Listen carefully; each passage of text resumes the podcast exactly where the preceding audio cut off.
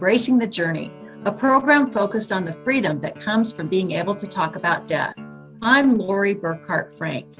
Our topic today is about health advocates and navigating the healthcare system, especially during end of life. With us today is Dr. Corbett Riley, with 20 years of clinical experience as a primary care provider in chiropractic and a health advocate since 2014. Welcome, Corbett. Thank you, Lori. Thank you for having me. Well, Corbett, can you tell us how long have you been in the healthcare field? um, yes, I, I, think it's coming up to 37 years now. Um, I started out in public health in, in Colorado for a couple of years and then moved on to chiropractic. I've uh, been practicing in Nevada County for over 30 years and uh, been practicing um, patient advocacy now for approximately seven years. And what do you find rewarding in your vocation? Um, you know, Lori, I think anyone that's in the in the healing profession is a uh, a hopeless codependent. um, I, I personally think there's you know nothing more rewarding than uh, being able to help someone um, uh, alleviate their challenges when it comes to uh, any type of uh, physical, mental, or emotional uh, challenges that they might be having. And for me, that that's a two-way street. Also, um, what I get from uh, my experience with patients is is uh, it's a two-way street. I sometimes think I get more than I give.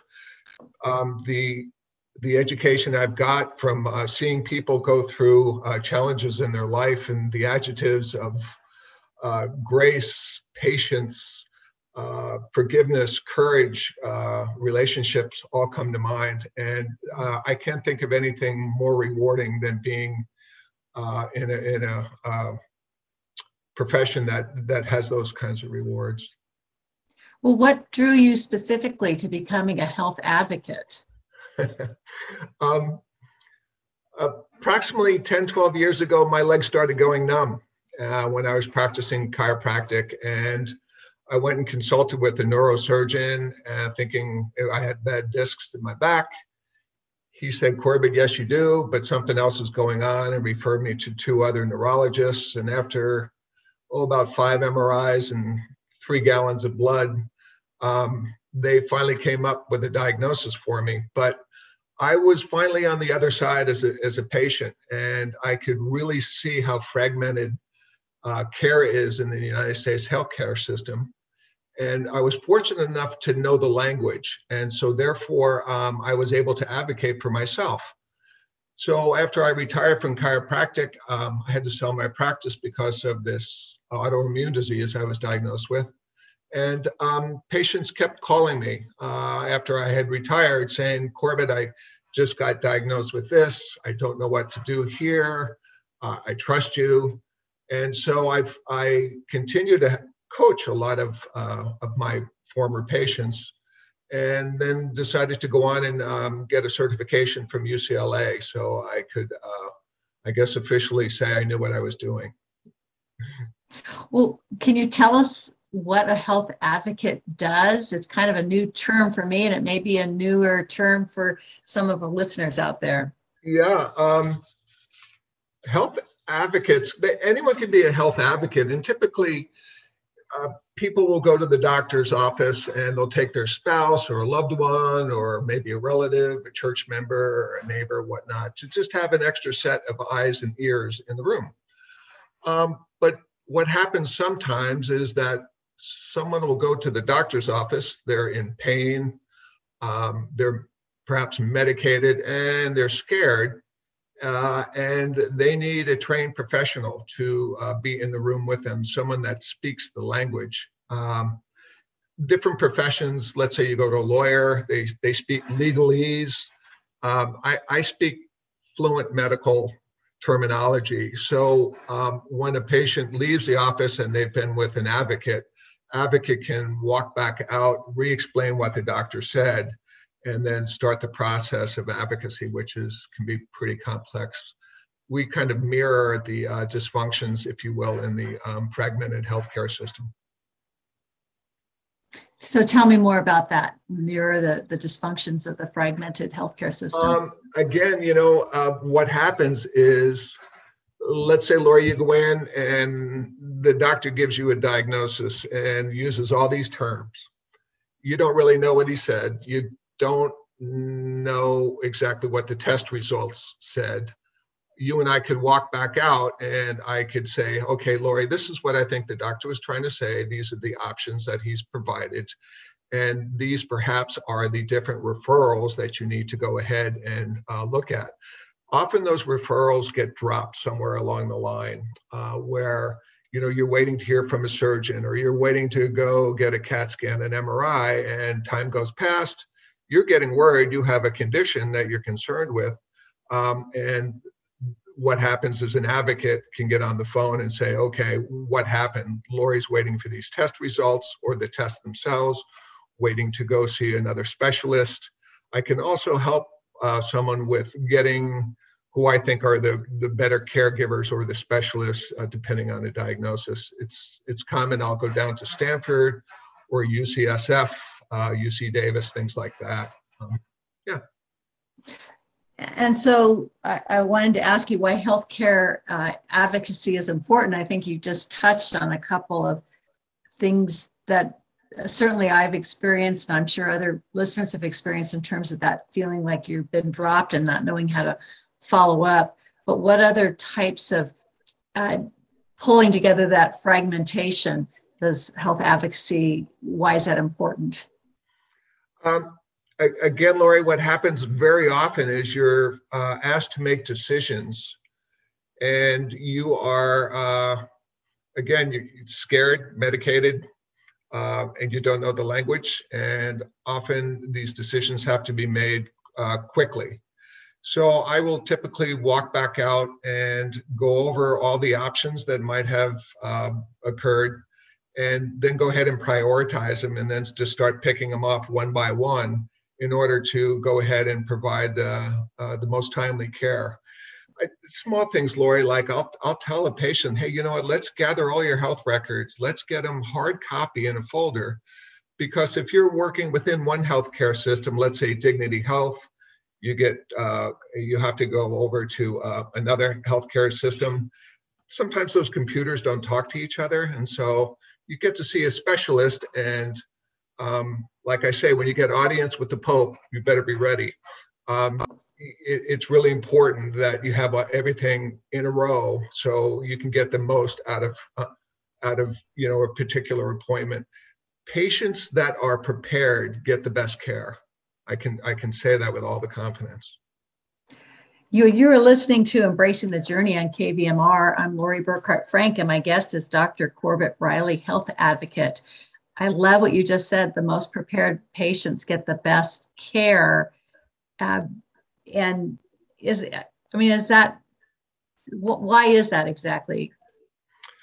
You know, I think it's often that people go into the doctor and they, they expect the doctor to know uh, what medication changes they may have had or haven't had, um, what has happened recently as far as tests.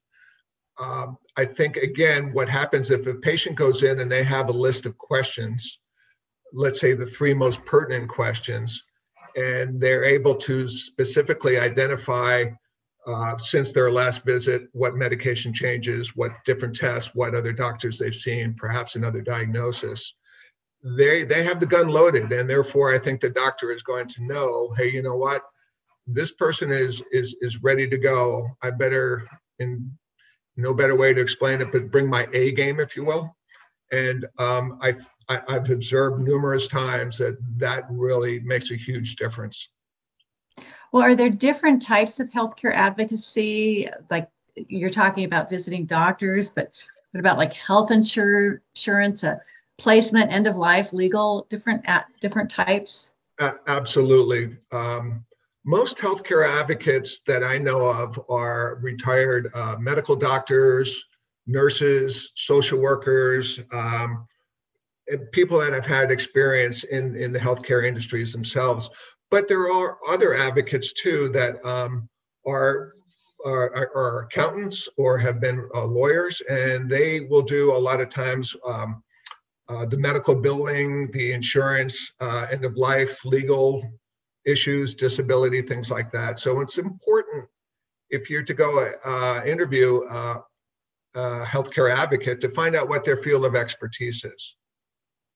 Well, you mentioned um, some special training uh, and certification to be a health advocate. Is that required? And how did you find out about it? Yeah, yeah. Uh, no, it's not necessarily required. Presently, um, we are trying to get a uh, board certification uh, in the United States for, for advocates, just like uh, a medical doctor, you know, there's the medical board. We want to get that in place also. So there is a certain standard in the industry, if you will, uh, that people can qualify to be an advocate.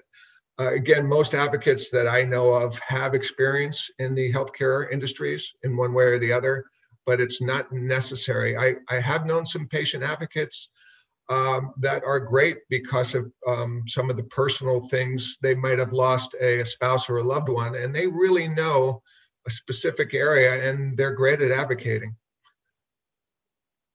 Well, who does the health advocate work for? I, I've I have heard uh, somebody was in a hospital who mentioned, well, we need an advocate. And we're going to get an advocate. And then it sounds like you're working for the patients. So they work for hospitals or individuals, or how does that work? Yeah, that's a great question, Laura. Yes, uh, advocates call come in all different professions. Um, there are advocates in the hospital, also advocates that work for insurance companies, but private patient advocates like me, I work for you. Um, at the end of the day, and I say this with all due respect, most advocates, let's take insurance, um, they do a great job helping people with, let's say, medications and whatnot. But at the end of the day, um, who signs their paycheck? You know, it's the insurance company, and sometimes it's it's quite common that uh, an advocate like myself will have to go ahead and challenge an insurance company because of uh, a certain medication denial or whatnot. So uh, again, a private patient advocate, uh, which is I'm proud of, is um, we work for the individual, not for a corporation or a company.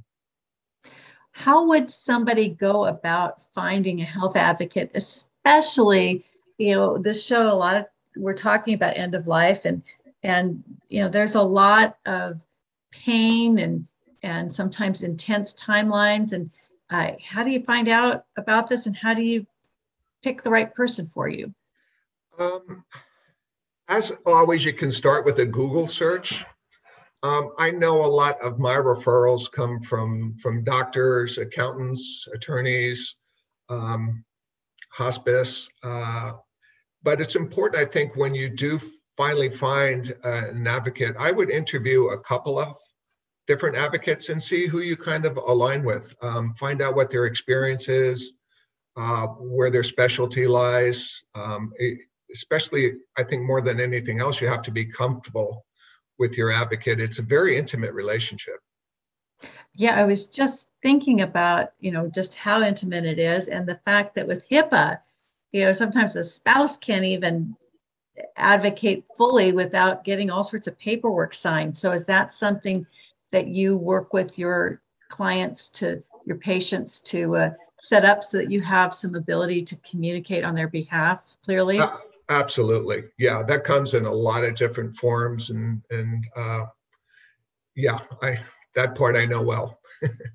so you would you would know what to do. You could take them step by step in terms of the paperwork to to do that kind of thing. Yeah, absolutely, Lori. That's that's pretty much a given in my profession. Yes. Yeah. So what kinds of qualities, and you were mentioning that a little bit um, in terms of specific knowledge base, but are there qualities that that you think makes a good health advocate?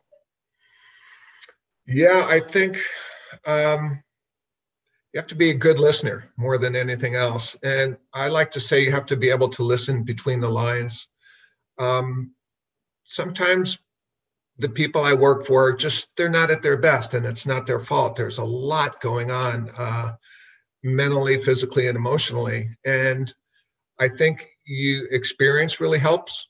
That you have to know the system and know how to work through it. And you have to um, be firm but respectful when you're in a doctor's office. That hey, you know what? I'm not there to um, give a um, a second opinion or to treat or but you're really there to help the doctor and help help the doctor help your client. And sometimes there's uh, differences of opinion. So again i think you have to be a good listener but then you have to be able to go ahead and speak up when it's time to um, voice your concerns for your client because i think sometimes they don't know when that time is. So i'm think, thinking corbett about some people that i've known in my life that uh, may be alone. They're they may be older and and without children nearby or loved ones who can help them. And it's it is the doctor's appointments but it's also figuring out how they're going to get there and how they're going to get their medicine and uh, you know some of the just social aspects of it. Is that something a health advocate can help coordinate resources? Absolutely lori. That i would say is the majority of my work i think is working with those uh, patients that don't have anyone immediately nearby, or, and sometimes they don't have anyone, no other family members. I, I work for a lot of adult children of, for their elderly parents. Um, and having been in this community for over um, 30 years now, I feel that I'm pretty well connected when it comes to okay, how do we get the medications? How do we arrange transportation? I mean, I was working with a gentleman that was going to be released from a convalescent hospital. And then we realized he couldn't get up the stairs at home. So I'm on the phone calling um, a um, contractor to see if we can get some stairs built quickly to, so he can get back in his house. You know, it's just, there's a lot of different challenges that come up. And again, it's not all necessarily in the medical field itself. Yeah, that does sound like full full service.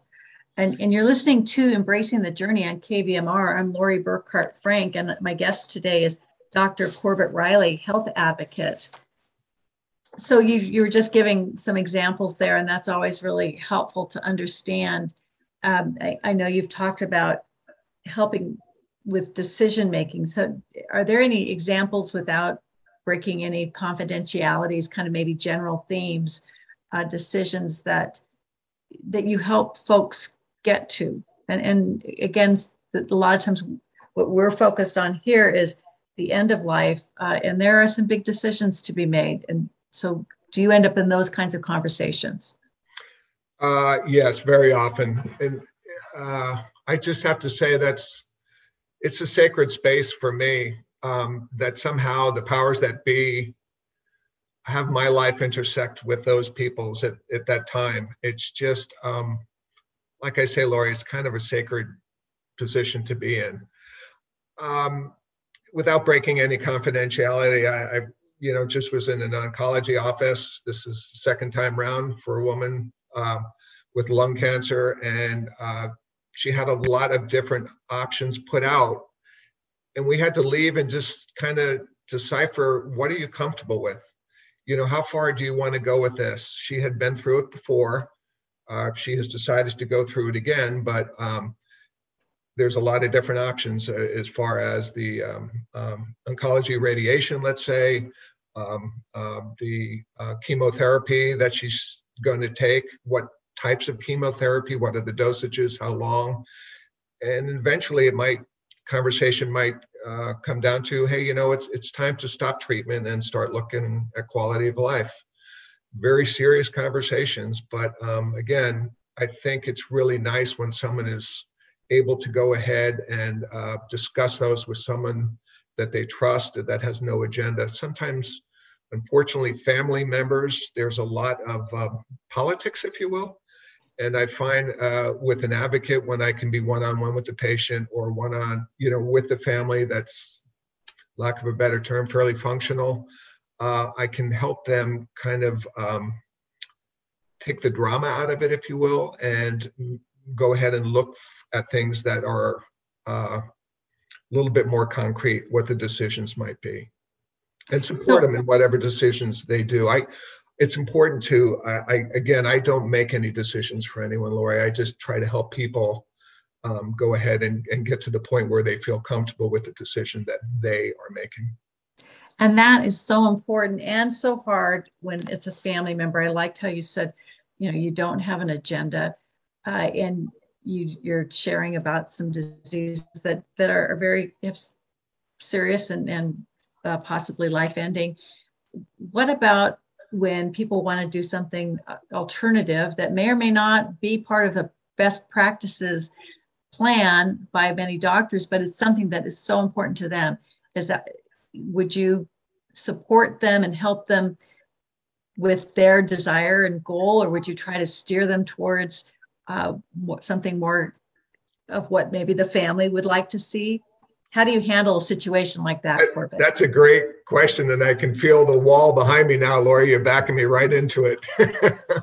um, I again, I think it's really important. Uh, I mean, we all live in a certain paradigm, and let's face it, in Nevada County, uh, there is a lot of alternative healing going on. I think uh, my responsibility to a patient would be to go ahead and put out the full menu of options uh, what the pros and cons are of each option. And then again, it's it's finally going to be up to a um, the individual to choose what they are comfortable with. Um, I would though, if someone decided to do something that's really off in left field, I would try to uh, share with them maybe some of the other options that they might want to consider and why they might want to consider those options. I suppose that is the as you were talking about earlier with a health advocate that works for a hospital or insurance company there there is an agenda and um, so that would be and again it's a personal conversation intimate relationship in terms of how you work together with your client what about any other uh, maybe stories uh, that that had um, something that we can take away, away that's kind of inspirational or that really worked well for a, a patient or a family where at that moment of clarity where they finally understood something the doctors were trying to communicate with them? Uh, sure. I I worked with a woman um, that had a pretty severe double impact uh, collision, and she pretty much got crossed off as this uh, neurotic mother of one uh, child. And uh, we went to several appointments, and the doctors, if they couldn't explain what was going on with her, um, they kind of dismissed her, for lack of better words, or passed her on to the next specialist. Finally, uh, she got diagnosed after a lot of pushing. I mean, we were in a neurologist that just, um, she was just, oh, I don't know how to say it she just disregarded. She came and gave this woman a, a, a, diagnosis before she even examined her or looked at her records. And we were both really put off to, to come down the road. Finally, she did finally get a, a diagnosis, a confirmed diagnosis of a traumatic brain injury. And that's why all these different things that she had tried did not work, no one had addressed that. So when we finally got in the car and we were driving home, she was in tears. As I'll be honest with you, Lori, I was too. That she finally said, "You know, it's not me. It's not my fault."